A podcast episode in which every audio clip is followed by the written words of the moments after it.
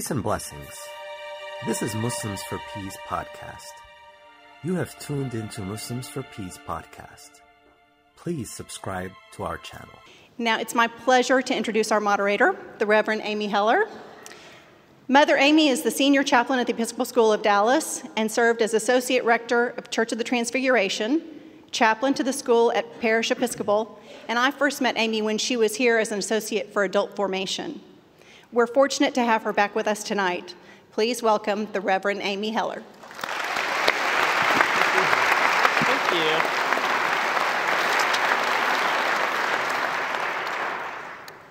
Thank you. It's a delight to welcome you all to St. Michael and All Angels. And before I introduce our panelists, let us be and share mo- be in prayer and share a moment of uh, quiet as we gather our thoughts together to build community in this evening we share. Let us pray. Loving God, we thank you for the gift of our human family and our ability to bear your image to one another. We thank you for our individuality and our shared holiness that moves in and through us into our world.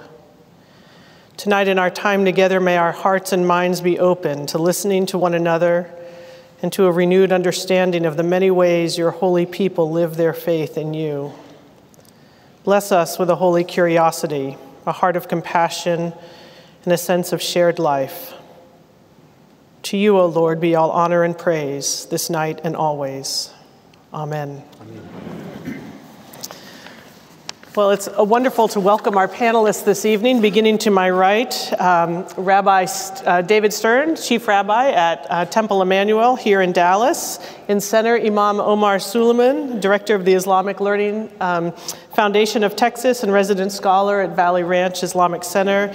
And at the far right, Reverend Dr. Chris Girata, Rector here at St. Michael and All Angels.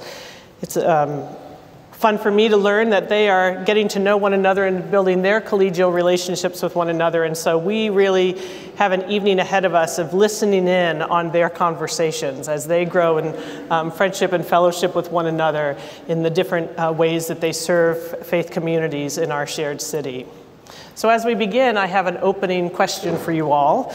The question is this What is a commonly held misconception of your tradition, and what would you like us to know? About that commonly miscon- misheld conception, and we'll go from there. I would never presume to answer first, being that this is St. Michael. I thought that was your answer. That's my answer.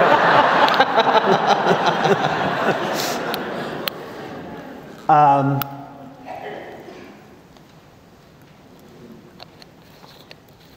commonly held misconception.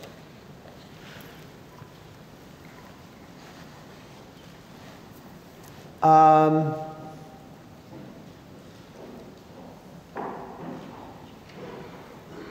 I would say commonly held misconception might be that the Jewish community is in some way monolithic um, in either its political or spiritual attitudes.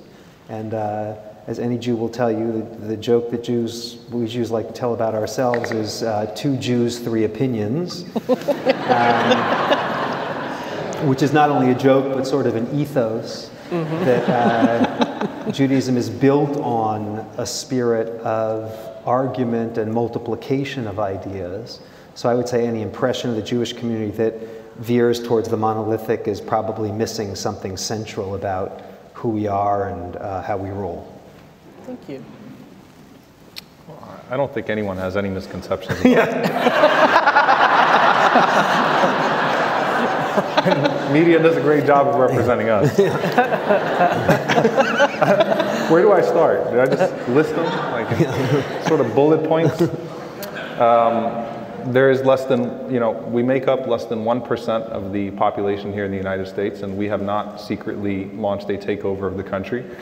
Um, we're not trying to replace the Constitution with Sharia law. We don't want to kill everybody. Um, we're just as curious as to where ISIS came from as everybody else is. Um, we don't oppress uh, women in our tradition, or our tradition is not one that I'll, I'll use that one. Okay. Uh, that, that's the, that's the one. That's that's that's the one I'll focus on just for a moment. And I think it plays into a larger narrative that Islam is a cause of destruction and regression. And I'd like people to just take a moment to consider that we are a 1400 year old religion and that within Islam you had the birth of hospitals and medicine. The first university in the world was founded by a Muslim woman. Um, our country here in the United States has yet to elect a woman president, the largest Muslim country in the world. Does anyone know what the largest Muslim country in the world is? Indonesia has already had two female uh, prime ministers. So, um, associating Islam with regression, particularly the oppression of women and holding women back, where some of the greatest female scholarship has been produced from the Muslim world over the last 1400 years, um, I think is very uh, dishonest and disingenuous. So, I think Islam being associated with regression, and particularly within that regression, the oppression of women. We'll talk about the other stuff later. Sure, that's great. Thank you. Thank you.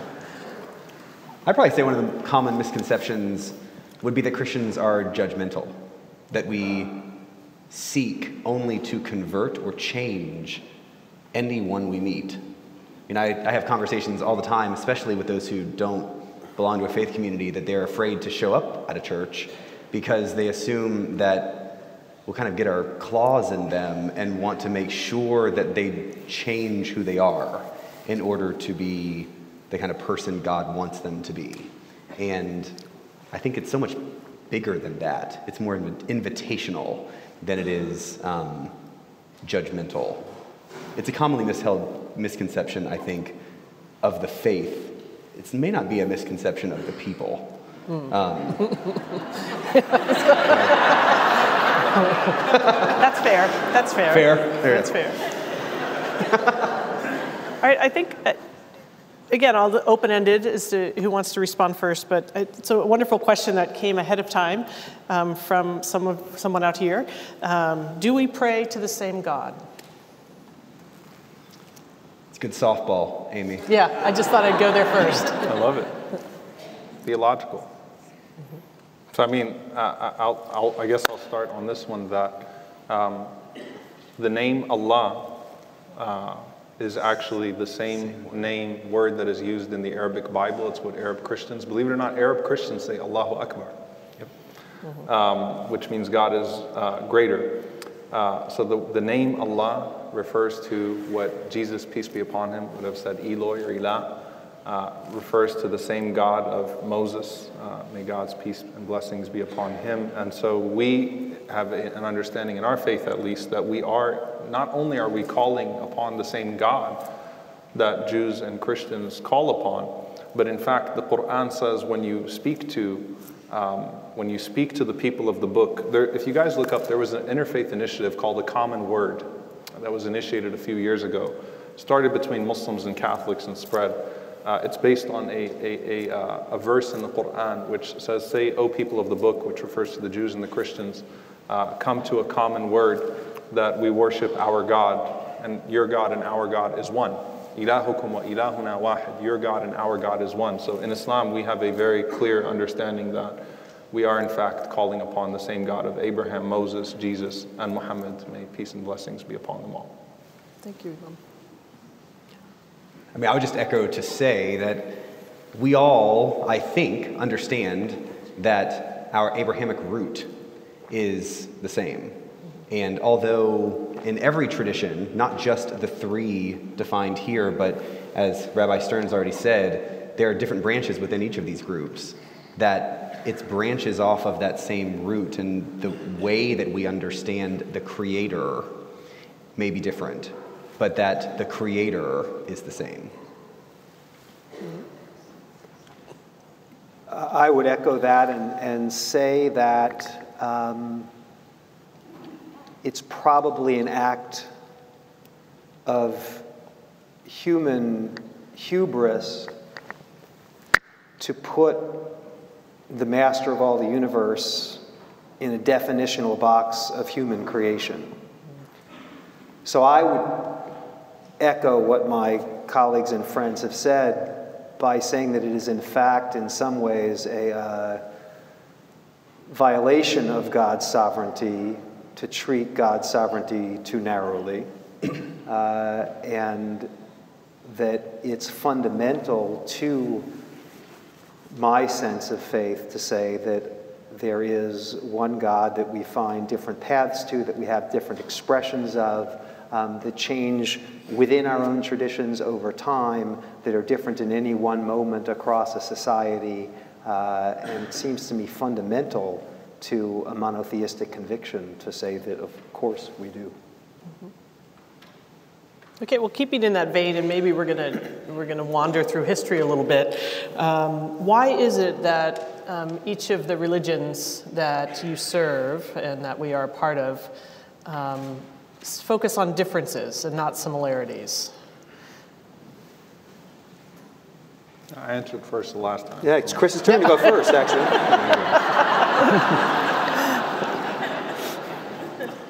I think it's human nature to try and define yourself by saying what someone else is or is not. Mm. That that's, that's normal, natural. I think that it's not perhaps the most mature way to do it, but very understandable. And so I think over time, it has, you think within Christian denominations, right? So, so many, hundreds and hundreds. Every time a church splits, it's because someone thinks that they know something right that the other people do not know.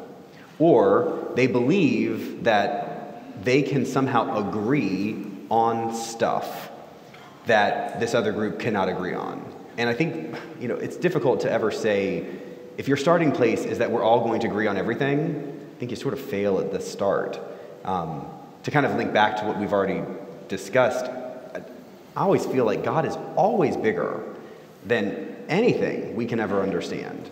That our task is to try, and it's that effort to try that helps shape us over time. But to presume that we have figured out that God is this box is, is just a fallacy. I, um, I treasure difference treasure distinctiveness the same way I would want my children to treasure distinctiveness and not have to blend into some mm-hmm. great homogenized whole. Um, I think the challenge is to affirm difference without letting that difference lapse into hostility or antagonism. Mm-hmm. But it seems to me that identity, either individually or communally, depends upon acts of distinction and I think strives for distinctiveness. So that doesn't, doesn't mean we don't recognize commonality across those distinctions, but um, I treasure it.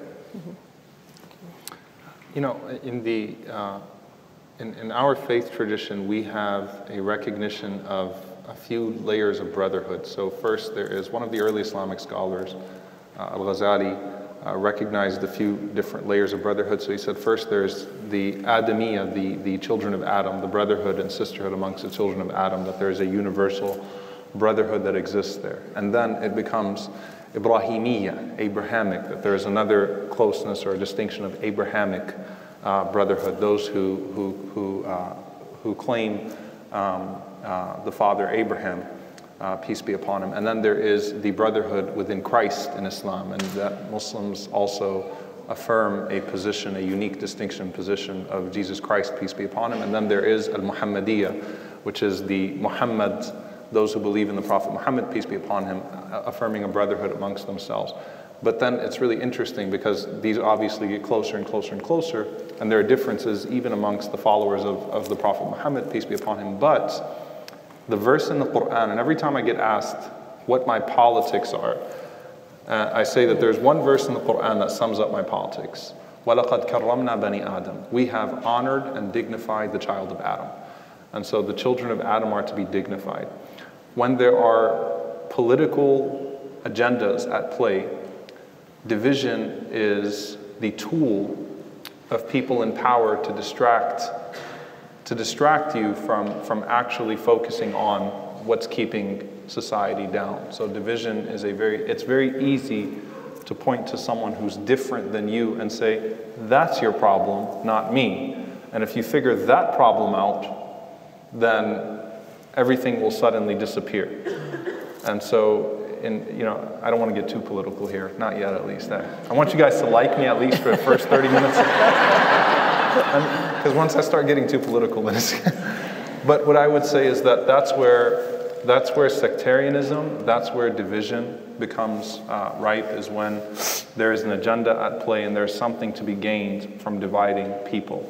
And it's just a simple question that we should ask who benefits from our division? Who benefits from this idea of a clash of civilizations? Um, extremist groups here and abroad of different faiths and flavors all, all uh, you know, uh, are able to fester because of these, th- this, this idea that, that civilizations are at constant, in constant strife and that two groups of people cannot get along. And so we have to always be in strife and always be fighting the other so that we don't actually rectify ourselves and I'll follow that thread. We often talk about differences as problematic.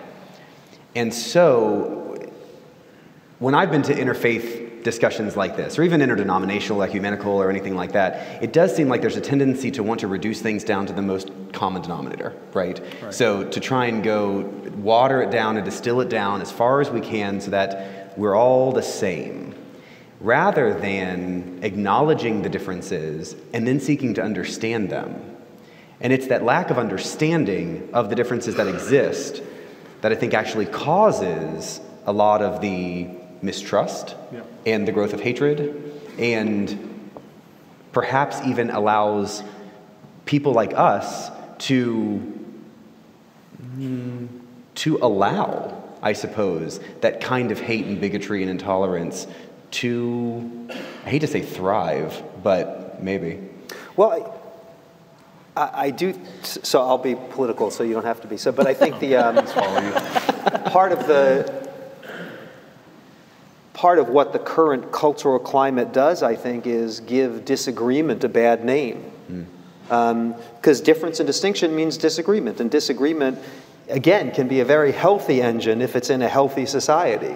Uh, Omar and I disagree. You know, we we have lots of serious and deep conversations with one another as colleagues and friends, and there are things we agree on clearly, and there are things we disagree on clearly. Those disagreements are precious to me.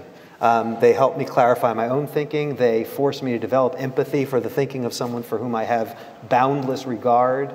Um, and so I think that the problem is that now that everything is so toxic, we become afraid of disagreement, mm-hmm. right? And that's to our own detriment.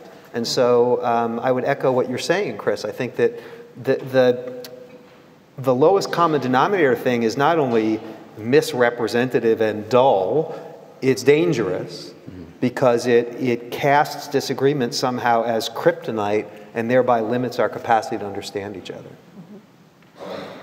Okay, so I want to be a little more personal and reflective for each of you for a moment. In your tradition and in your faith identity, what is the most beautiful or loving part of that that you value the most, just in your personal identity as, a, as, your, as a, the faith that you live? What is it that you say, when I wake up in the morning, this is what I love about being who I am and the faith that I hold dear? You shall love the stranger, for you are strangers in the land of Egypt. Can you say a little bit more for people? Yeah. I'm not the sound guy.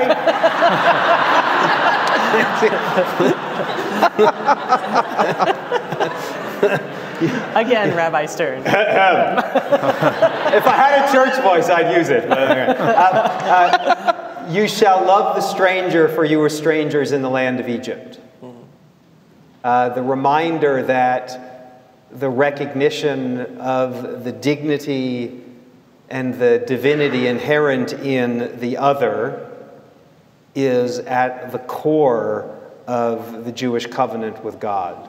Um, that is a source of pride and beauty to me. And as Chris said earlier, that doesn't mean um, there's always a difference between the doctrine and how it's enacted by complicated communities. Mm-hmm. That doesn't mean that we get it right um, all the time. I wouldn't even try to guess a percentage of the time that we get it right. But that is a horizon of decency and justice and holiness for me that I am, um, that I feel blessed that it shines a light on my way. So, um, I would, from at the theological level, the uh, I would say clarity. As, as, a, as a Muslim, there's, there's great clarity in our theology as to who God is, what his attributes are.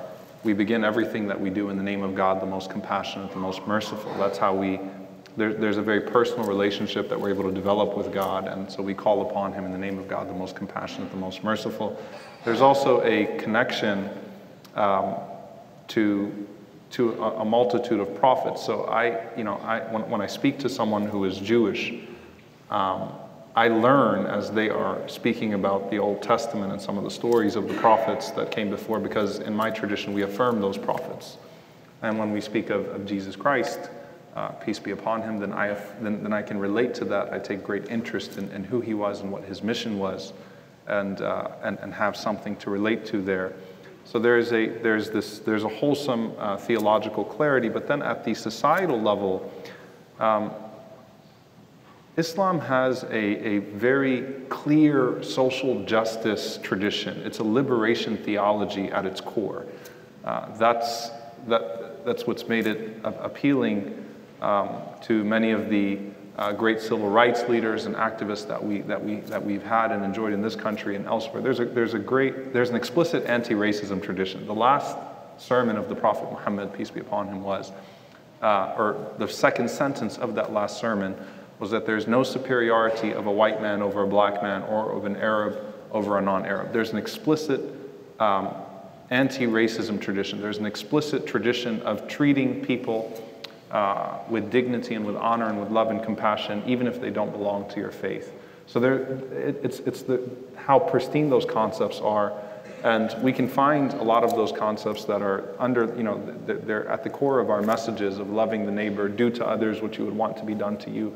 Those are things, but I'd say this that um, I often find that, that a lot of the things that people think about Muslims are actually true about Christ, or true about Moses, or true about what I mean by that is that I think that the sanitizing of Christ, the sanitizing of Moses, the sanitizing of these great prophets, um, you know, and, and I say peace be upon them, and it might annoy, annoy you sometimes, but that we, we say that after the name of, of the prophets and, and, and uh, consistently, that Jesus was a man that was radically devoted to justice.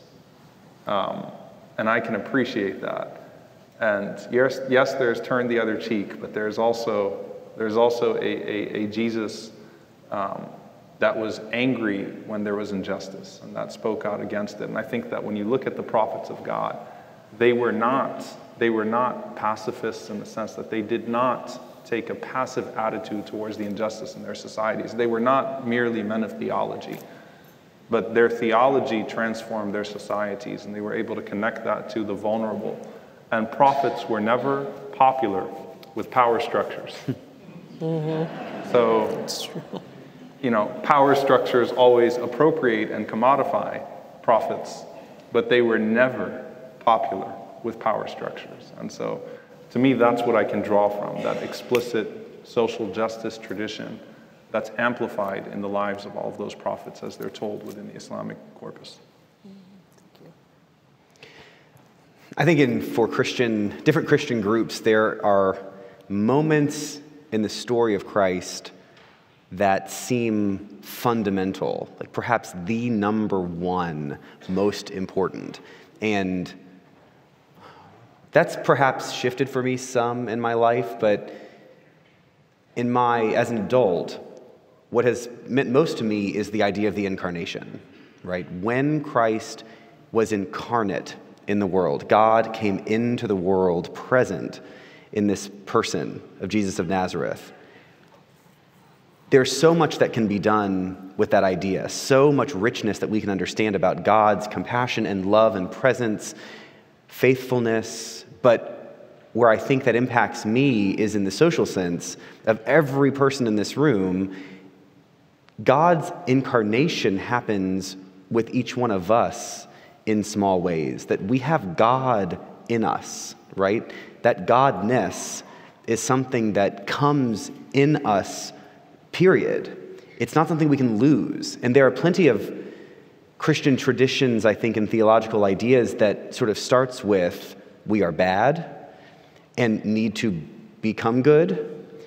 And I think that there's plenty that says that we are good and lose our way, and that there's this constant return and turning and reconciliation that happens on our journey.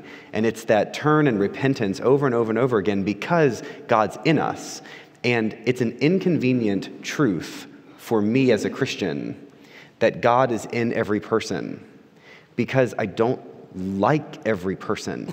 and even the people who cut me off on the street, or who yell at me, or who do frustrating things, or who hurt other people, you name it, God's still there somewhere, could be so, so buried. But we're called to love God and love our neighbor. And we're called to love our neighbor because God's in there somewhere. And it's through the love that we share with one another that we help that kind of blossom and shine. That's great. Thank you. Thank you all. Um, as, as, we, as I notice the time, I believe the women of St. Michael will be collecting those questions, so pass them to an end, I think, this way. Um, and you know, th- then we'll have a second round of our questioning um, in process. But we have plenty, plenty to talk about and wonder about together. Um, I'm mindful of the fact that we are all people of books, one book, a holy book that is central to the story. Um, and of course, how we read our sacred texts is very important. And so um, I'm just wondering sort of the approach, the literal approach, the metaphorical approach. How does each tradition speak to the reading of sacred texts, whether through worship or study? And how is that, um, how might there be differences amongst uh, the different faith traditions? Or even better to understand similarities?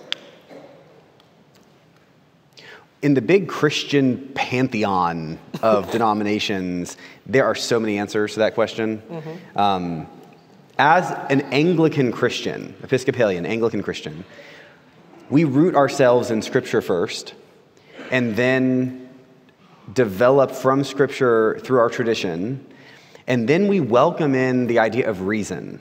So, our actual experience, our faithful experience in the world, is meant to also inform how we live. So, Scripture is central, it is the beginning. But I think there are lots of Christians who have start from a place of literalism and I will tell I tell my Bible studies and groups that I don't think that it's good to read the Bible literally I would much prefer that you read it literately. And that reading it literately is what most don't do because most haven't actually read the whole thing. And it's not until you see how grand it really is that I think you can appreciate the complexity. It is just, it's not possible to read our both the Old and New Testaments literally, because they literally contradicted themselves throughout the texts, right? And so that those kinds of specific contradictions are okay, so long as you are a literate reader and a faithful reader.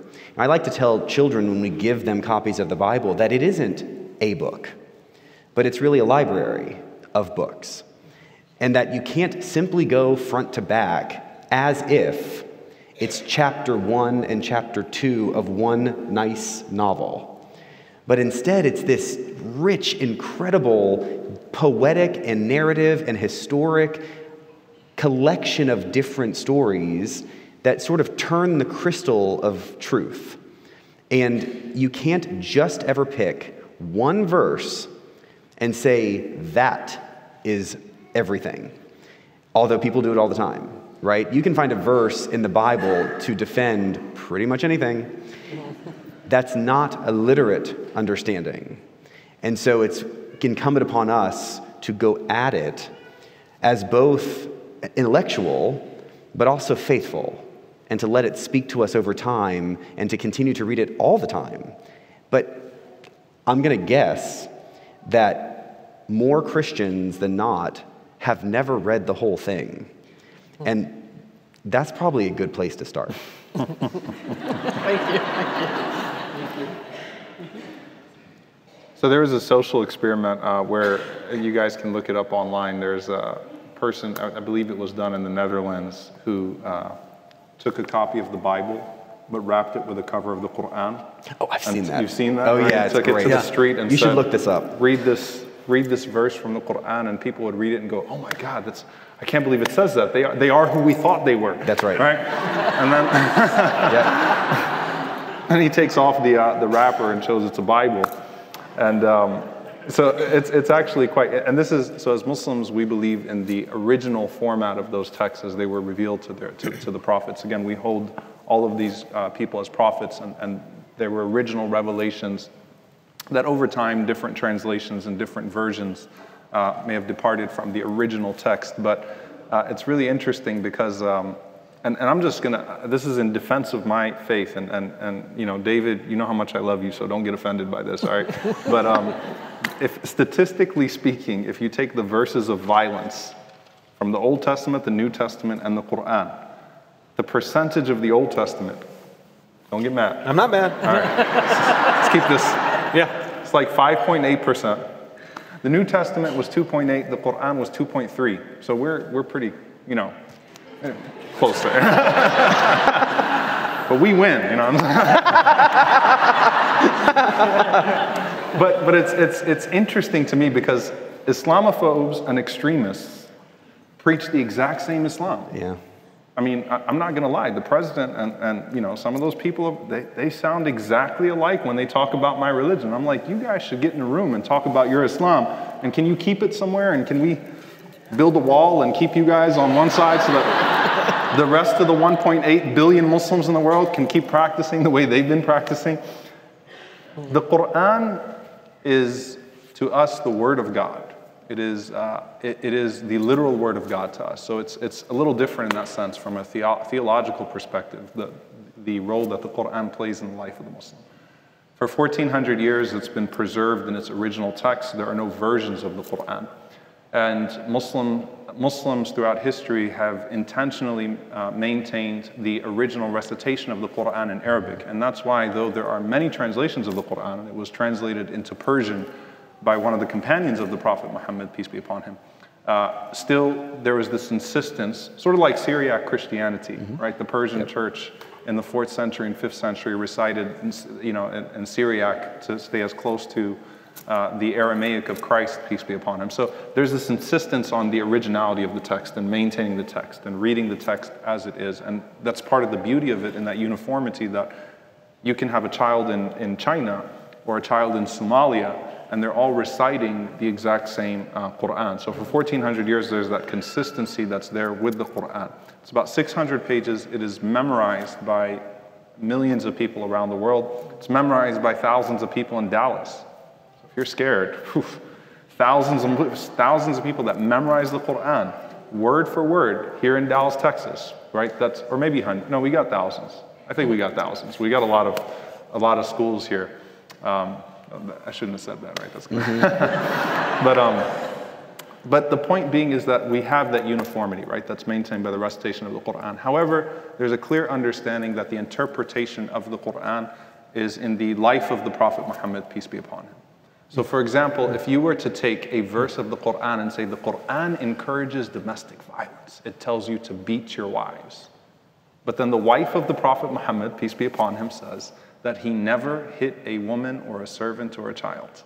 The interpretation of the Quran in Islamic theology is the Prophet Muhammad, peace be upon him, because if you want to mistranslate something, if you want to take a word or take a verse out of context, I don't care if you're reading Harry Potter, right? I don't care what you're reading, you could turn it into a violent scripture.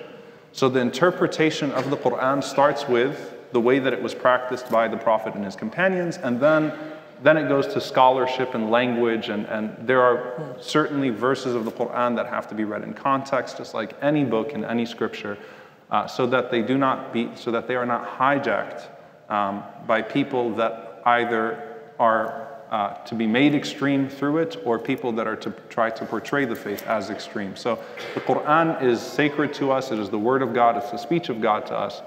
Um, but there's context. There's interpretation. But we also have principles that govern the interpretation so that that uniformity is still maintained. I think that's one of the things that we, we uh, take pride in is people praying the same way and reciting uh, the Quran all over the world in different contexts and, and have been doing so for, for over millennia. How common would the understanding be that Muhammad is, his life is actually sort of the way in which you interpret the rest of it? I don't know that I've heard anyone say it like that before. So this is where um, 90, percent uh, usually when you hear Sunni Shia, you're thinking about Iraq or Iran because that's in the geopolitical terminology, that's when it starts to come about. Um, but the vast majority of Muslims around the world are Sunni, which means Sunnah, which is the life of the Prophet, the way of the Prophet, peace be upon him. What that means is that his life and his words are authoritative. They, they, have, they carry authority and they, they are the first place to go to in interpreting the Quran. Um, otherwise, the interpretation is not governed by any, uh, by, by, any, uh, anything that is divine itself. And so we believe that the prophets spoke in a way that was divine and they acted in a way that was divine. So every prophet was infallible in Islam. So the prophets lived the message in the best way, and so you look to them first. And then you have differences and obviously evolving contexts, and sometimes where some texts might not be applicable. Uh, applicable. So I think that we try to have a balance between the letter and the spirit of the law. You know, try to maintain both, and certainly benefit from the wisdom of other texts, the wisdom of other scholars, the wisdom we, we, we take from uh, stories of the Old Testament and stories of the prophets that came before, but then the authority what is the final authority, if you will? That's, that's where it, it becomes that way. I'm interested to know what David's going to say here because when I listen to you talk about interpreting through the prophet, I mean, I think for, for Christians, where we most often, almost every time, disagree is not what Jesus said or did, it's all the other stuff. Mm-hmm. And as a as a, Chris, what do you mean by all the other stuff? yeah, well, say what I stuff mean, are you talking about? Yeah. Well, for example, like letters of Paul, right, where Paul, as a as a I mean, say a prophet, um, an apostle, was planting churches all over the place. And then when those churches would run into trouble or they didn't understand something or someone would ask a question, then they would write to him and then he would write them back. Mm-hmm. And so his letters, in case that's not commonly understood, he's answering a specific group of people in a specific place about a specific question or questions. But what often happens is that specific answer for those people is then extrapolated to everyone in all time, everywhere. And it's often where it flies in the face of perhaps what we see about Jesus' kind of radical inclusion right? He always did the stuff that people didn't like. And we naturally, kind of our human nature is to begin to take what is very broad and narrow it. And most of the time, I think if you look back in the way that different denominational groups have split over time, it's often about theology that roots itself in not the Gospels. Mm-hmm. And I often will, in Bible studies, encourage people to say, okay, so you read that, say, in an Old Testament book or in a New Testament letter. What do you think, based on how Jesus lived, that the answer might be? And it's that step of interpreting through the prophet or through Christ that I don't see happen as often as I wish. Can I, if I, if I may here, this is something that reading into, a lot of times we try to read into scripture what's not there, but we want it to be there so badly that we will twist concepts so that it can, so that we can somehow validate our own approaches and our, our, um, our intentions. And that's very dangerous when you're reading scripture that you either look solely for inspiration when you want to. So the, the Holy Scripture turns into uh, you know, a, a, website of quotes. So I'm looking for a good quote for my wedding card. I'm looking for a good quote on keyword searches, yeah, keyword yeah. searches and stuff like which which now that there's an app for that, there's oh, yeah. an app for the Quran. There's, you know, you can you can literally do that. So I'm looking for a verse on this right now. Yep. But it's not, it's just to give me some sort of inspiration right now, or to make me feel good about my situation, or to quote at somebody. So rather than religion being a tool or scripture being a tool that humbles me and then instructs me, I abuse it to instruct or judge mm-hmm. or throw at somebody um, without living it at all. The most beautiful description of the Prophet Muhammad, peace be upon him, that, that I found and it's challenging, uh, is that uh, his wife was asked after he passed away, she said, How would you describe him? If you could describe him in one sentence. And she said he was a walking Quran. Mm. That's how she described him. Mm. He was a walking Quran. To me, that's beautiful because a lot of times we know this as clergy. There's that great play that was at the that was at um, I forgot. I think it was called The Christians. Actually, it was about a clergyman. Oh, yeah, yeah, yeah, yeah. You guys the on theater center. Yeah. So the, the, the departure once you're in the public space, especially as clergy, um, you in, in, in the process of preaching, it's very easy to fall into hypocrisy and very easy to have a different life at home and be perceived in such a different way by, by your family and by those who see you frequently. And I think that's across the board for, for clergy or public figures as a whole. So hearing his wife describe him as a walking Quran, that means that he practiced everything that he preached. And to me, that is the ultimate goal, is that this is the standard, this is perfection, this is where I need to get to, whether it's in my family life or in my social life and community life. And there's some times where you read the stories of these sages and you say, well, I can't get there. And sometimes it's actually discouraging, like these stories of selflessness and sacrifice and mercy and compassion that is so far beyond anything that I've ever been able to strive for. So sometimes it's like, well, that was them. And so I'm, you know, I'm not going to even try to do what's in my capacity. For me, the way I read that is this is the standard, this is what I need to try to attain, this is what I need to try to get to. Though I never will be, I never will be Christ. I never will be Muhammad. I never will be Moses. I can try to be those people. I can try to be those men, and I can try my best to live up to what they did. Um, and so the scripture the text has to challenge me to get better, not be used by me to make me complacent with my situation or worse, uh, to, to, for, for nefarious, uh, you know, for nefarious aims. Um, I'll be a little contrarian. um, because I think this is a distinction. First of all, to talk about um, Bible study here at St. Michael is to re- you have to recognize the history of superb Bible teaching that's taken place in this church. That's the first thing, um, of which Chris is a, a, a, discipline which Chris carries forward in, in splendid ways. Um, so I, I want to say that. I, I, also should say, which I should have said at the beginning, which is to on on Omar's behalf and on my own to thank you all for your hospitality and hmm. having us here tonight. Um, certainly better parking here than I get at Temple Emanu-El. So. Uh, I, I get the trope of uh, Jesus, Muhammad, Moses, but I think to a Jew it doesn't really ring true. Right. Um, for a couple reasons. First, Judaism, for Judaism, classically, the incarnation of God is in the Word. And everyone after that is a teacher or interpreter of the Word.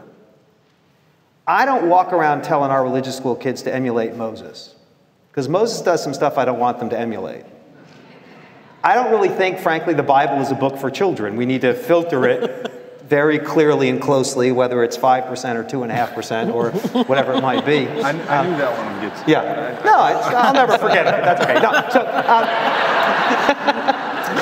but Fine. no, but no, but part, but but this is but this is to the point that um, not, and I'll, only speak for the Hebrew Bible, which is really the only one I know. Um, it is not. It would be a mistake to look at every verse of that document and and assume it to be prescriptive. Right? When you cite what one army did to another army, which would go into the five and a half percent, have I mentioned that? Which would go in, which, which would go into the five and a half percent. That's not there as a prescription It's there as a description through certain human eyes of something that took place, you know, alongside some river between two warring armies. Um, I, I similarly do not read every verse of Moses as something that says, emulate what's happening in this verse. Some verses I do, right? Moses is certainly revered in the tradition, particularly for his humility. And so when we talk to kids about humility, we talk about Moses as a model of humility. But I think the idea that the best way to understand the word is how it was enacted by X figure is probably not a Jewish idea. Um, it lends itself to a certain kind of hagiography, which I think Judaism resists. Um, and I believe, so, so, I, so now to go back to Amy's question, if you were, to, let's say that each of these traditions has a range from, and I'm not using fundamentalist as a dirty word here, I'm using it as sort of meaning the literalist end of the spectrum of interpretation, right? So let's say each of our traditions has a fundamentalist end of the spectrum, people who read the, the sacred writ with a particular literalist um, frame, and then a more metaphoric, interpretive, liberal reading, let's call it, okay, without attaching any contemporary meanings to those words. Um, the, in Judaism, even the most fundamentalist reader, okay, if you go into the most traditional academy of Jewish study and you look at a page of scripture that they're studying, literally what you will see is in the center of the page a rectangle that might have six or eight lines of scripture and then it is completely surrounded on all four sides by commentary. If you can see that picture in your mind, that is how Jews read Scripture. That it begins with divine revelation, and then it is not only accessible to, but it depends upon human interpretation to reincarnate what is already incarnate in the Word itself. So that's why I would think, in general, I'm not saying that Judaism doesn't have its instances of hagiography and holding up people as the best and brightest um, embodiment of sacred call, but in general, um, we're going to look to the word and the application of our own wisdom and the wisdom of the tradition to the word more than we're going to look to specific ind- individuals as the embodiment of the word. Thank you. Can I do we have to go to the next question? Nope, we don't. First of all, let me apologize for that five and a half. No! It reminds me of uh, Romney's, uh, what was it, 48% moment? Or, Right. So, yeah. I, I would, this is, a, this is actually one of the things that, that I actually deeply enjoy um, about our discussion is if, if we're going to talk about it from a purely theological perspective, so how do we reckon with this? I think that every generation is going to be challenged with how much access, how much unique access do you have to text that previous generations did not? So, what emphasis do we place on consensus? Um, so, for me, um, eh, you know, looking at every, looking at every Muslim as capable of accessing the text and deriving their own interpretations is very dangerous. I'm not saying that, suggesting Yeah, that no, no, I got you. as Right, well. right. So there has to be a layer. Now, in Islam, we don't have the hierarchy within the, you know, uh, as a similar to, to, to both of the, the traditions up here, um, that we don't have a hierarchy beyond the Prophet Muhammad, peace be upon him. So scholars are judged by the sunnah, by the practice of the Prophet, not vice versa. So if Islamic scholar comes and says, I've discovered something that for 1400 years hasn't been there, and this is what it's all it's meant all along, and nobody else got it right, then we're not going to take that scholar very seriously. However, contexts evolve. And we also, and I'll say this, just as we look to the past, and this is a really difficult thing for people to swallow sometimes, we love to judge the past and to think that everything and everyone in the past was behind us and that we, we somehow represent this epitome or, or the most refined version of morality now in the 21st century here in the United States. Give me a break. Seriously, give me a break. I mean, there's a saying that, that, uh, that if I was, and I got to get this right because I always mix up the two terms, that I was a conservative 20 years ago And today I'm a liberal and I have not changed a single one of my views. Or no, actually, it's the opposite. It's the I was a opposite. liberal 20 years ago yeah. and today I'm a conservative and I haven't changed a single one of my views. So everything is changing. The way we view morality is changing. The way we view our social contexts are constantly evolving. But can we look back and say everybody in the past had it wrong on this and this and this and that? Now, there are some things that we can say that for sure, all right? But then, just in general, the, the lenses and how we perceive society. And I'll give you, um, you know, when we're talking about the prophets in particular, the prophets of God. So in Islam, we, we would remove any attachment of immorality to the prophets and we would ascribe that to human innovation. That these were men that came afterwards that ascribed immoralities to the prophets as opposed to immoralities that the prophets themselves uh, committed. And I think this is where it gets tricky because if you're, and, and it's a question that we have to wrestle with Old Testament, New Testament, the God of Judaism, the God of Christianity, the God of Islam, we started off this discussion by saying it's the same God. While laws changed and prescriptions changed, the very nature and essence of God, who legislated and who revealed, was the same God. And so God was not was never immoral. God was never cruel. God was always merciful. God was always most gracious and compassionate and just. And so legislation that we look back on or scripture that we look back on and we go, eh, either we're misunderstanding it or misapplying it, or we can, I mean, I could say confidently that there are many things that are ascribed to many, to, to the prophets mm-hmm. that I reject as a believer of those prophets, and I'm mm-hmm. offended on their behalf. Mm-hmm. Yes. when, I, when I hear certain things ascribed to the prophets of the past. So, to, to, so there's, a, there's, an, there's, there's truth to what you're saying uh, in the sense that it's not, well, I, I, I would just push back. It's not the prophets themselves, it's those that interpreted what they wanted to of the prophets. And just like what you had mentioned, we usually get into trouble with the, those that came afterwards. In Islam, we usually get stuck with what some jurist in 9th century Baghdad said. Right, right, right. That's where we usually get stuck. Because we want to honor that jurist because he was great in many ways, but then it's like you see that sentence in his book and you're like, "Ah, can I can we just take that out? Can I, you know, well we don't use whiteout anymore, we just delete, you know. Um, but how do we take that out? So that's where we get stuck as well usually. I have a, I have a question. What about the um, what about the potential for an arc of moral growth of one of these figures over time? Is that anathema or is that possible? I wanted to follow up sort of on that idea of immorality. It, it- there, where's, where's their humanity? A prophetic, like, the problems that they encounter, the mistakes that they make, as they are human, rather than taking that away as something that was put on them later. Did I hear that right? I think so. In Islam, we the, our our definition of infallibility to the prophets is that they were incapable of major sin or of of, uh, of ascribing to God um, a partner. So they were capable of mistakes, of slip ups, of minor sin, but they were not capable of major sin. So that's where that's where the Islamic definition of prophets, or how we categorize their mistakes as.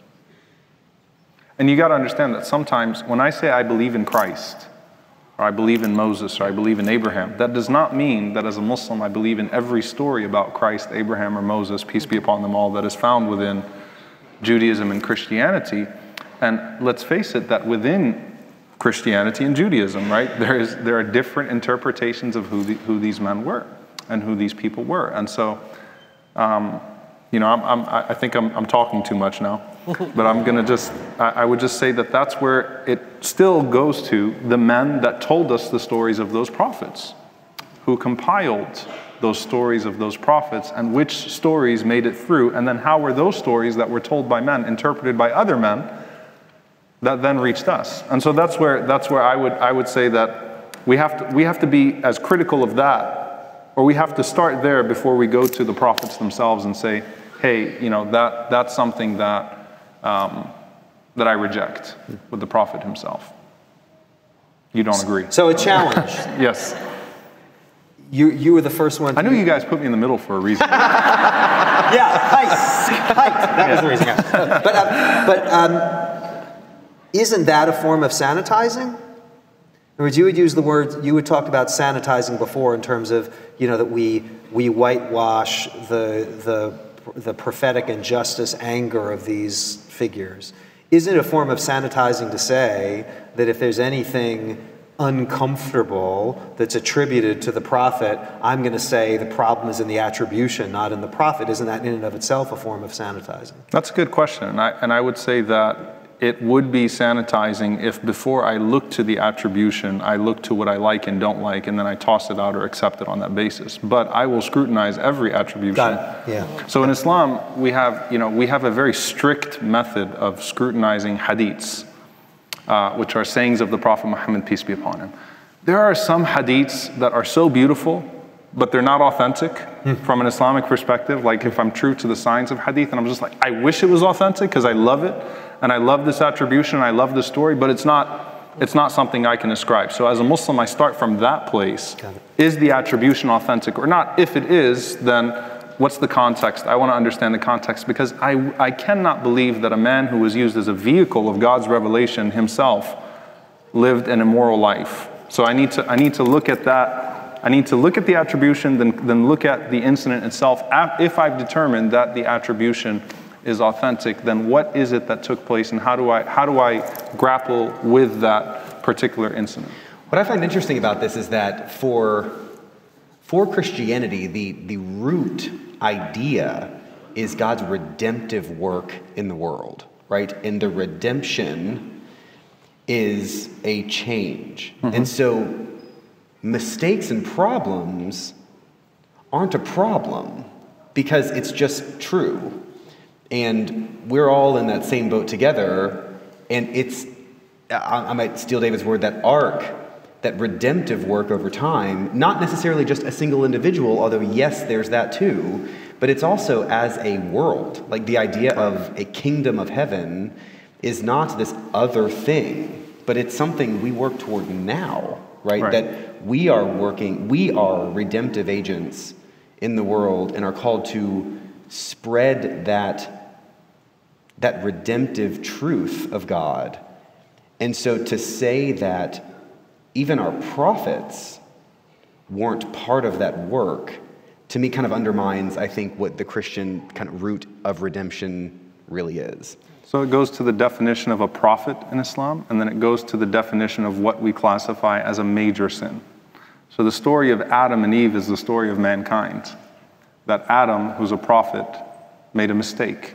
So the major sin here, when I, when I class a major sin, that, that you know, I'm, I'm talking about murder. I'm talking about the, you know, I'm talking about uh, a different category. There's a very specific category of major sin in Islam, but redemption would occur uh, with all of the prophets, with all of the uh, stories of great people, and, and there are stories of redemption that are told by the prophets themselves. So the, the work of God, the entire, the entire concept of salvation in Islam is that you do your best, but your God is most compassionate, most merciful. And so, so long as He finds you on the day of judgment having tried your best to attain that mercy, then His mercy will, will overcome your shortcomings. And so there's a saying of the Prophet Muhammad, peace be upon him, that no one enters paradise by virtue of their good deeds, but instead by the mercy of God. That does not mean free pass, you don't have to do anything. That means you will do your best, you will strive, but you will fall short because you were created in a way that you, you are meant to fall short, but it is ultimately the mercy and the redemption of God that will overwhelm you and enter you into paradise. But that doesn't mean, my point is that the vehicles of God's revelation, the prophets themselves, and again, this would take a lot of deconstruction. Sure. Because who tells us the stories of Christ? Which stories of Christ are authentic from a historical perspective? If we were to take a step back and judge it from a purely objective perspective, whose story of Christ wins and becomes mainstream? Whose story of Moses wins and becomes mainstream? There are, the, the methods of extraction are different as well amongst ourselves. And so, with that, there are certain stories that maybe you're thinking of when I say that you're going, uh. So, I'll give you an example Noah. well, give me the story. and he was naked and drunk on the beach. We have, so, so, so that we don't read that part in church. So, so that, that attribution, from an Islamic perspective, we don't have that attribution in our text of Noah. Ah, there you go. So, what would make your attribution more historically accurate than my attribution to Noah? Do you understand what I'm saying here? It's more fun. It's more fun.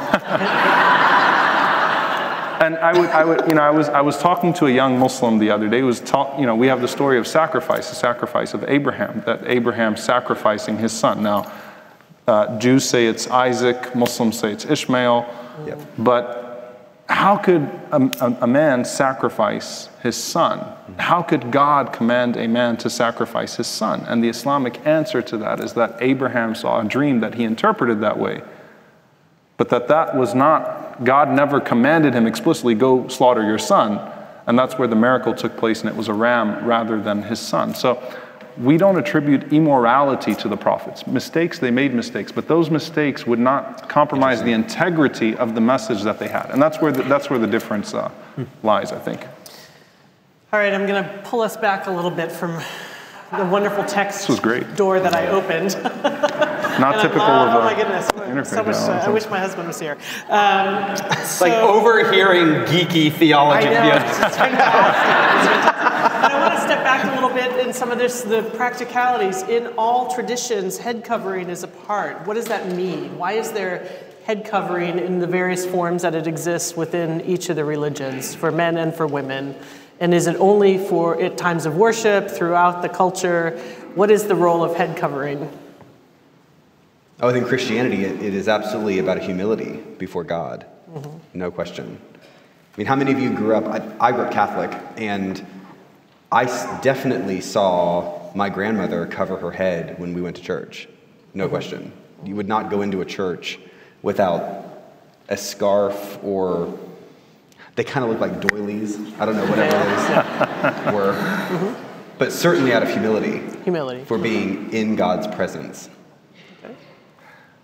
You ever, isn't it ironic the difference between how a Muslim woman who covers her head is perceived and a nun? Mm-hmm. That has nothing to do with the media. That has nothing to do with conditioning or engineering. So um, I would, look, here's the thing. In our tradition, and, and Muslims loved being asked about their faith and not told about their faith. Like usually here's how an interaction, interfaith dialogue for me usually is this, walking out of Walmart, you guys, and then it's gone. You know, it's like, okay, well, we could have had an exchange. That's called interfaith monologue. That, yeah. I have those like six times a week. Um, there are Muslim women that are here today that cover their heads. Ask a Muslim woman how she feels about her head covering, and if anyone forced it upon her, or if it was a choice that she made at some point in her life as a means of devotion and humility before God. Uh, and I guarantee you that you'll be surprised by the answer. So you have, and I'm actually inviting you, all the sisters, I see a few sisters here, you're, you're good with being asked about your hijab in the store, your hijab. Okay, good, you're all good with that. So you may ask them that question, don't ask me that question, and ask, ask those sisters because uh, when, when they decided to cover their heads and why they decided to cover their heads. It is in, in, in, in this America in 2018.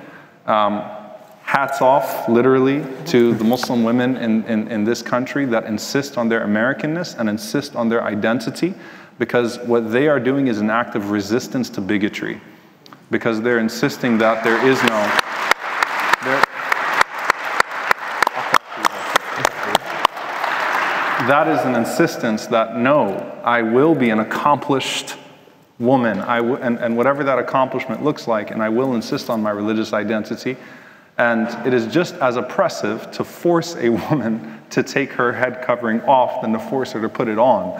So uh, when you see France and you see a woman on the beach, you know, who's wearing the burkini. God forbid a woman on the beach wearing a, a swimsuit that covers her entire body and her hair because she wants to enjoy the beach, but she also wants to abide by her religious obligations. And you've got police officers going to the beach and humiliating that woman and stripping, you know, stripping her of that, of that, of, of her ide- uh, identifying cloth, and then doing that in the name of secularism and modernity and progress.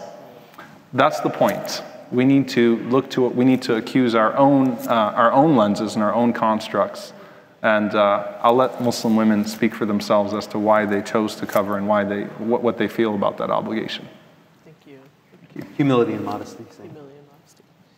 Um, a question. I, the other thing I'd throw in is because you can do, and I, I I assume you could do it in other traditions also. Certainly in Judaism, you could, if you wanted to be, if you wanted to prejudge, you could look on a bus in Israel, and based on the kind of whether it's woven, whether it's velvet, how big or how small, you could, like people who really know Israeli sociology could actually tell you a lot about a person, right? In other words, and, and again, it's a prejudgment, but there's head covering, and then it, it get, like as we said from the very beginning, it's also sometimes used as a sociological marker. Right.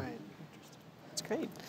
Well, speaking of sociological markers, um, talk about interfaith marriage. What does each religion say about it? Repeat the question. Interfaith marriage. What does each religion say or teach about interfaith marriage? Omar? I just spoke for like 15 minutes, Yeah. and you guys gave one-word answers. So It's, it's a lot harder to say something with just a few words, don't you think? Um, so, is the question what, what our traditions teach about interfaith marriage? Or just say about I just it? want to point out it's not the rabbi who answered a question with a question. Yes, I just want to point that's that out. true. I think it's, I think it's a sense of, my guess is behind the question, having not written it, is this sense of is it, is it acceptable? Is it okay? Well, uh, in in um, traditional Jewish law, it's prohibited. Okay. In contemporary Jewish practice, um, there are many rabbis.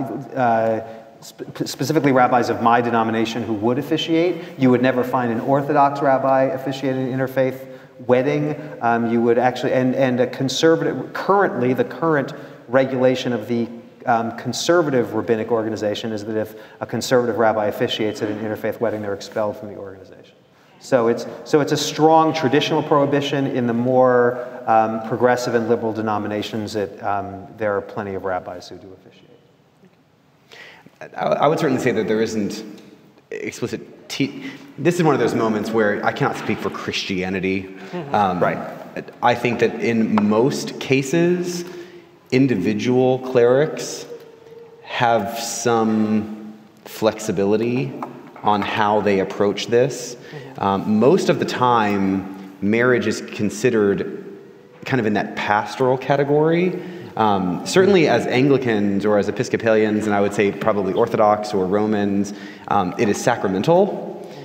And when a sacrament, when a sacramental moment is shared, that is, a, that is shared among people who believe in that sacramental experience.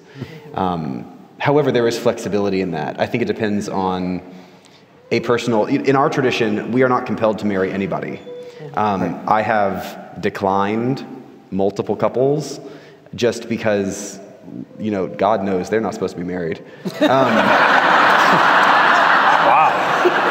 Sorry. man, I know. So Okay. it, it's different. I mean, I would say that, that we have a, a, a responsibility for to baptize someone who wishes to be baptized. That we have a responsibility to bury someone who needs to be buried. That those are those are responsibilities that we share. But things like marriage is, I think, a, a reforming of family and starting something new. And most, I would say, most Christian clergy would really want to encourage a Christian identity in that new family. Um, even if perhaps someone did not come out of a tr- Christian tradition, that would still be very strongly encouraged, for sure. So, um, within the Muslim community, it, it, to the preservation of identity, the Quran was revealed over 23 years. So, the way we look, the, the, Quran was not revealed in one shot, but rather between the age of 40 and 63 of the Prophet Muhammad, peace be upon him. And so it was dealing with evolving context as well. Um, when Muslims were in Mecca, which is the earlier part of the revelation, the first 13 years, there was an absolute prohibition on interfaith marriages. So Muslim men and Muslim women uh, could not marry um, non Muslim men or non Muslim women. And there was also a prohibition on eating meat slaughtered by anyone that was not Muslim. So those are sacrifices, obviously, a big part of the Abrahamic story. So the, the sacrifices of others were, was not accepted. When the Muslims moved to Medina, when the Prophet Muhammad, peace be upon him, moved to Medina, there was a uh, vibrant Jewish community and actually the first constitution in the world, according to some historians, was the Constitution of Medina. You could actually look it up where Muslims and Jews agreed upon certain obligations to one another and certain things to each other. At that point, there was a verse that was revealed in the Quran um, that relaxed the prohibition for men, Muslim men, marrying Jewish or Christian women and relaxed or, or did away with the prohibition of eating sacrifice, eating the meat of Christians and Jews. And that was in that new interaction that was taking place. So, certainly, even with that relaxation of prohibition on Muslim men being able now to marry Jewish women and, and Christian women, it still was not encouraged. It was discouraged actually very early on in, the, in, the, um, in an effort to preserve the Islamic identity within the marriage. But when it comes to food, thankfully, I can eat kosher. And we got some really good kosher food in Dallas. it's better in New Orleans, where yeah. I used to hang out with Rabbi Loewy, but um, Muslims can eat halal and they can eat kosher, so they can eat meat that's slaughtered by Christians and Jews as well as um, Muslims. And that got me a little hungry, and we're, we're having dinner after this. Is there one requirement to be your faith? Is there one requirement? Or can you think of a requirement to be your faith tradition? Are we doing a conversion right now? Yeah, no. no. yeah, in our tradition, it is uh, the testimony of faith, mm-hmm. which is uh, La ilaha illallah Muhammad Rasulullah, that I bear witness that there is only one God worthy of worship and unconditional obedience, and that Muhammad is his final messenger. And that statement affirms six articles of faith, which is belief in one God and, and uh, monotheism, belief in the messengers and prophets, belief in the scriptures, belief in the angels, belief in the day of judgment, and belief in divine decree and predestination. So that's, those are the six pillars of faith that are implied in the statement.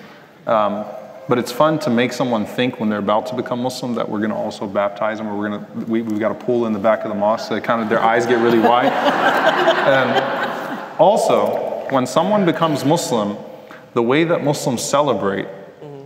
is they say Allahu Akbar. Mm-hmm.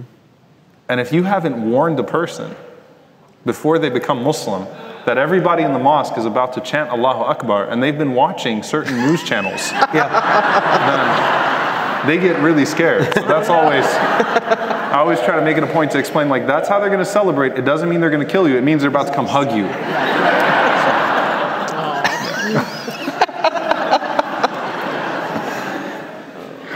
So, Christianity is definitely an orthodoxy. Um, so, it is grounded in right belief, and the belief being that God's redemptive work in the world was made complete through the incarnation of Christ. And that our move toward redemption and salvation is through the belief in Christ. And the rest of it is details that people need to feel good, um, but that is that's the common starting place. Um, I think Judaism is distinguished here also, uh, tends to put plenty of emphasis on deed as well as on creed. If you wanted to look mm-hmm. historically, um, the Jews are a people before they get to Mount Sinai. So they're actually mm-hmm. identified and behaving as a people before they enter into the formal Sinaitic covenant.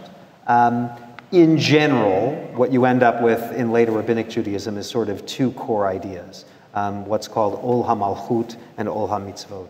Ol HaMalchut is the yoke, Y O K E, of God's sovereignty, and Ol HaMitzvot is the yoke of the commandments. And that one way or another, there has to be um, participation in the covenant in both of those dimensions. So it's, it, is, it is both about accepting a notion of one God in all the world, as well as accepting, in some interpretation, um, a life of mitzvot, of living according to covenant and commandment. I just share with you the coolest Muslim T-shirt that's out there? There actually, there's actually a T-shirt. I cannot be Muslim if I don't believe in Jesus. Mm-hmm. It's actually a T-shirt that, that some people wear, so it's pretty cool. Wow, that's great. That's great. So another question um, from our gathering tonight: What is your biggest fear as it relates to your faith in Dallas and worldwide? Wow. Maybe let's focus on Dallas. What is your greatest fear um, right now and where we are? Well, we're the only community, well, we're the only uh, Muslim community in America that regularly has white supremacist groups in front of our mosques with long rifles. Mm.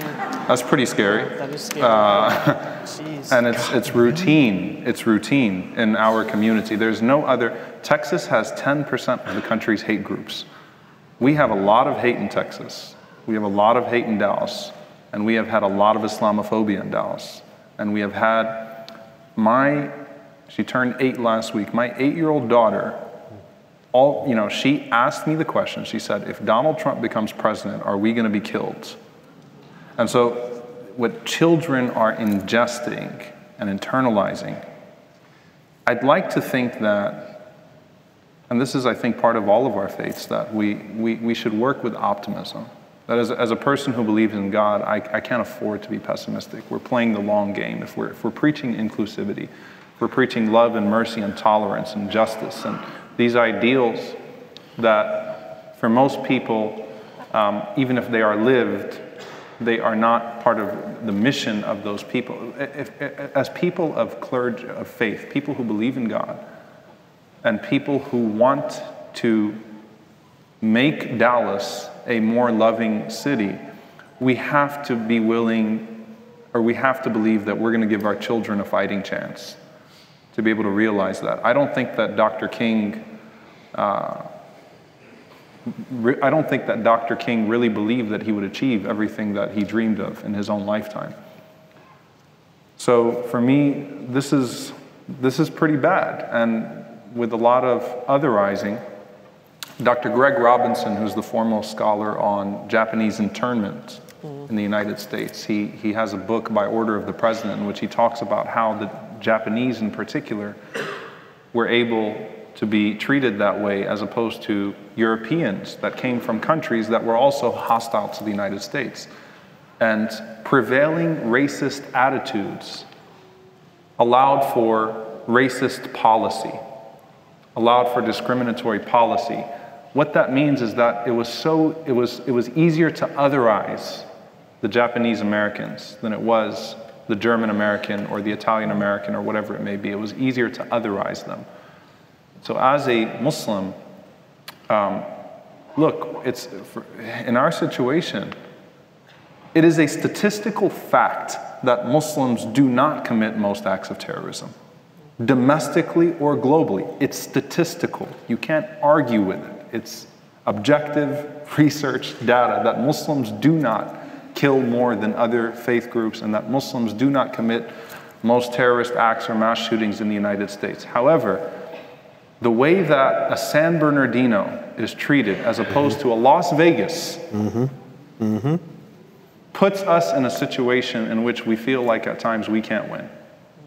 Because we have to defend every lunatic that takes one life or 16 lives, whereas other groups of people are given a, a pass even when a person may be claiming their faith or belong to their, their, their, their, group and could murder 60 people without anyone facing any repercussions for that. And our children have to bear the burden of that. And if you think about how unjust that is, I wrote an article yesterday that went up in CNN, on CNN, um, and, and, it's, and, and, it was, I am not your American Muslim. and, and, and to be honest with you, I started off with the last detainee at the airport in DFW was Jesus. His name was Jesus. He was a 33 year old Iraqi man who served the US military and was named Isa, which means Jesus. and had a, had a broken pelvis because of an attack that he suffered from serving the United States Army. And we held him at DFW, and he almost died out of pain back there because of the Muslim ban one year ago. What does that say about our Christianity? What does it say about our patriotism? What does that say about everything that we claim to hold near and dear? And so it's a losing battle if, in order for a Muslim to be dignified, they have to be American with a capital A, a patriot with a capital P, a Democrat with a capital D, or a Republican with a capital R. We're, we're just not willing to live up to those standards because you don't have to like me, but you have to respect me. You, you could hate the Quran, but you've got to treat me in accordance with the Constitution. And so we will insist on our rights, and I pray that we're able to form. I am optimistic because I do think that we're forming coalitions now that we would not have formed in our complacency, that we would not have formed if, if, if the, the myth of a post racial America continued to persist in the media. And that that, that idea that we we've moved beyond all of our rifts and discrimination was able to survive. So I think now the, the, the, it's, it's code red, it's, it's raised, mm-hmm. we're alert, and hopefully that radical hatred is forcing radical love. And so I'm optimistic that we'll form coalitions and friendships and relationships that hopefully will give our children a better chance uh, to do away with those divisions. Thank you. Thank you.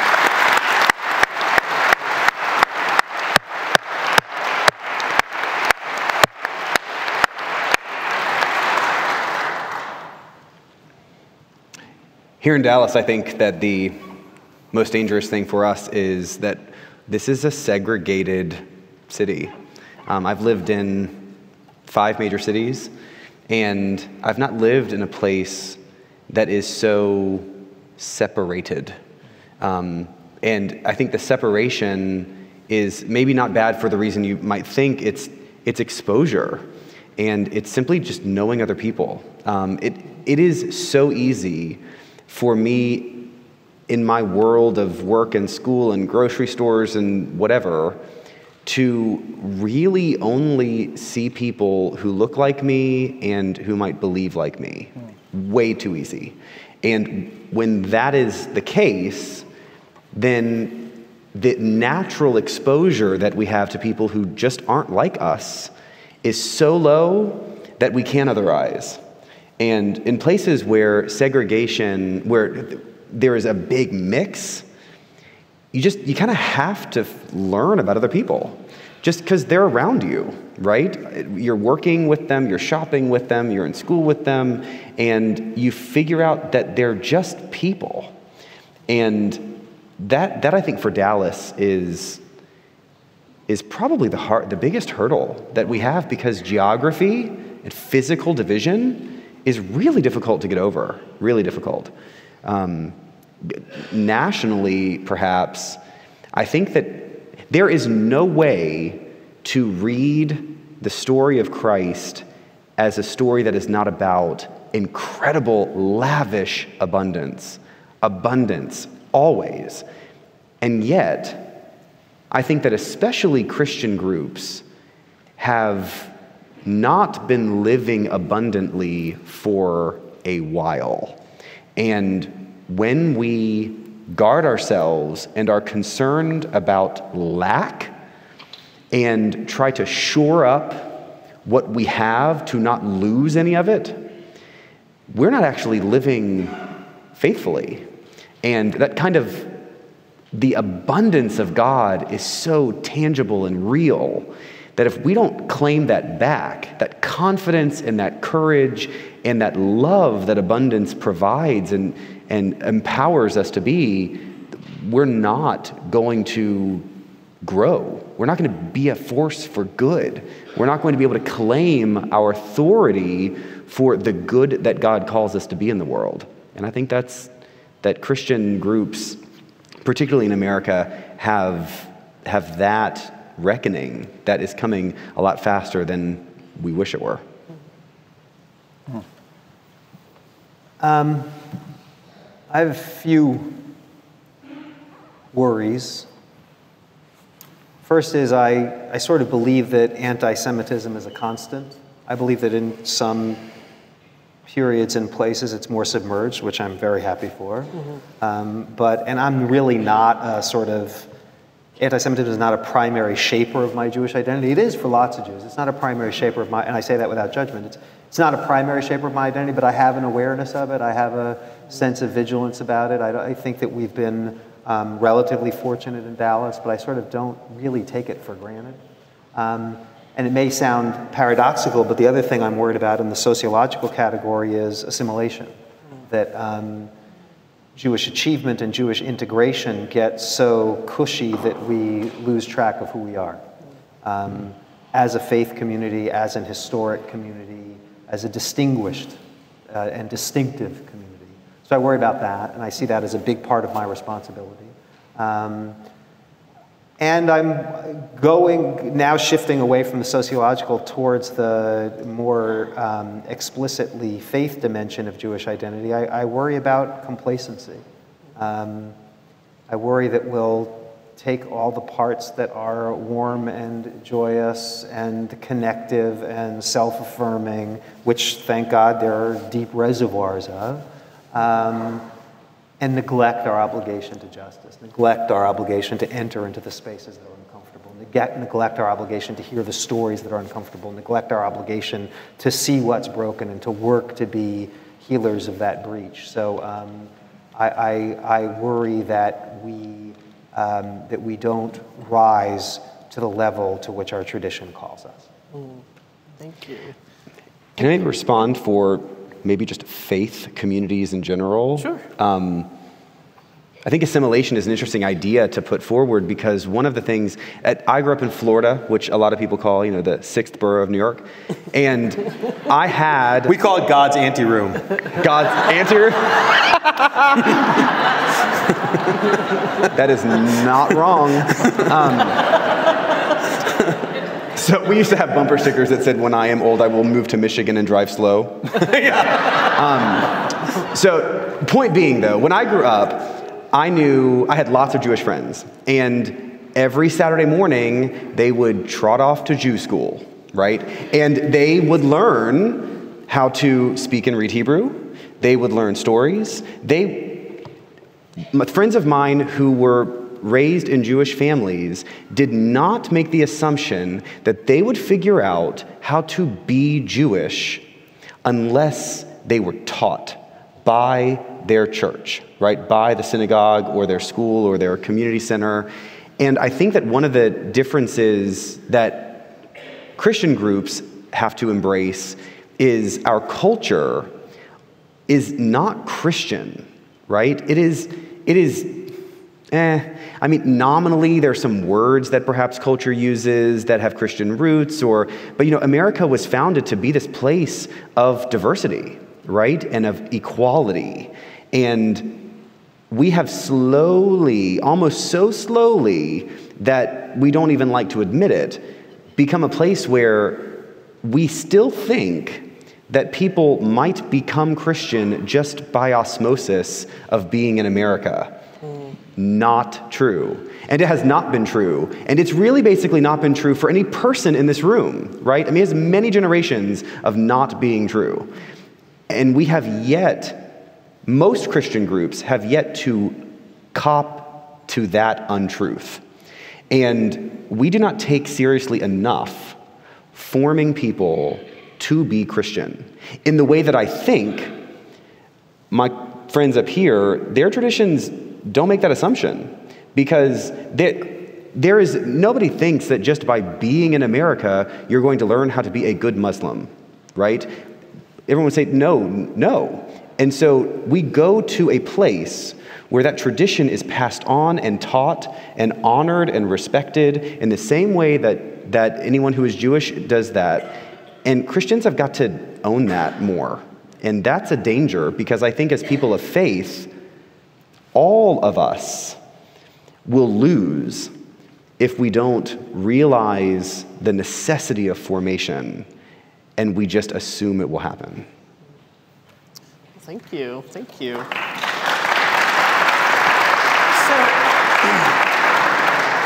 so believe it or not, gentlemen, it's after 8:30. I know, Zoom wish. There goes. So I can't help but end on a wonderful question. I don't know who wrote it. Um, it's kind of a circle back to when we all got together before we came in here. Um, and I'm sorry, I don't mean to upset. The questions tonight have been fabulous. There are many, many others um, that I'm sure we're going to figure out a way to address in communication from this evening. Um, but here's the last question. And I did not write it, see? What is the best priest, rabbi, and imam walk into a bar joke that you know?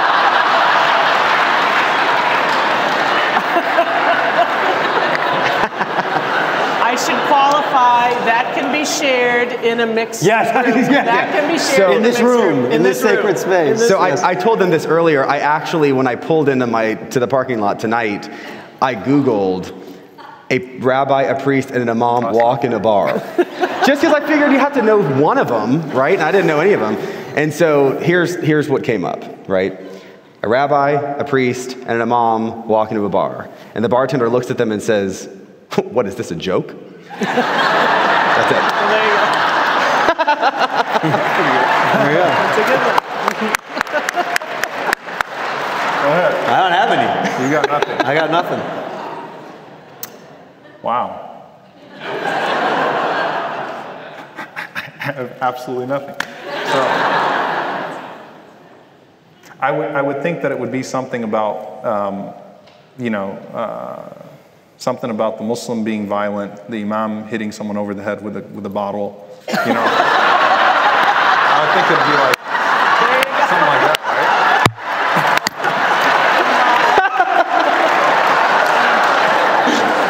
Are you sure you don't have one, David, now? So, yeah, I mean, it's going to be one of the stereotypes, right? So- right, right, right. But I'm pretty sure it ends with the imam being violent. I mean, it's just got to be that way. So the imam's either going to break the bottle on the bartender's head, or, or, or, the, or the priest is going to get it. So And yet, I think we would all agree that often the better conversations for understanding are going to happen in the bars and the restrooms or around dinner tables than they are going to be in our segregated places of worship on the weekends. And so maybe that can be the great takeaway is to find ways in our communities to come together around tables, around places where we can engage in conversation and laughter Well, and laugh at one another.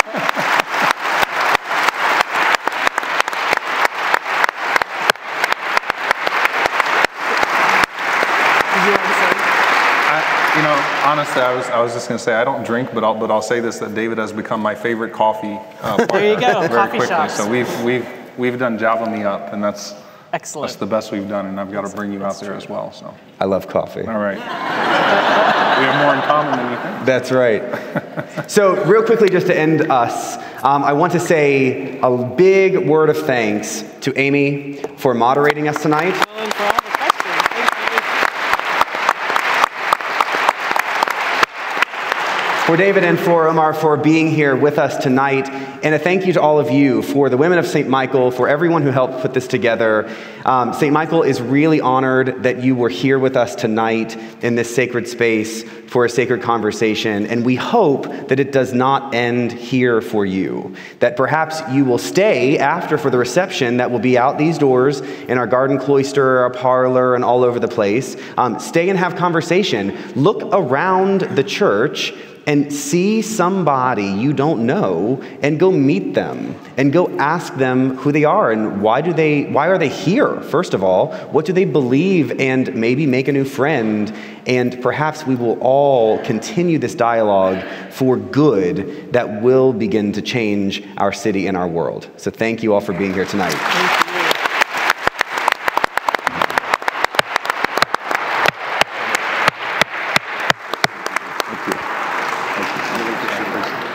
Thank you so much. Thank you, man. I hope the joke didn't go. So I good. thank you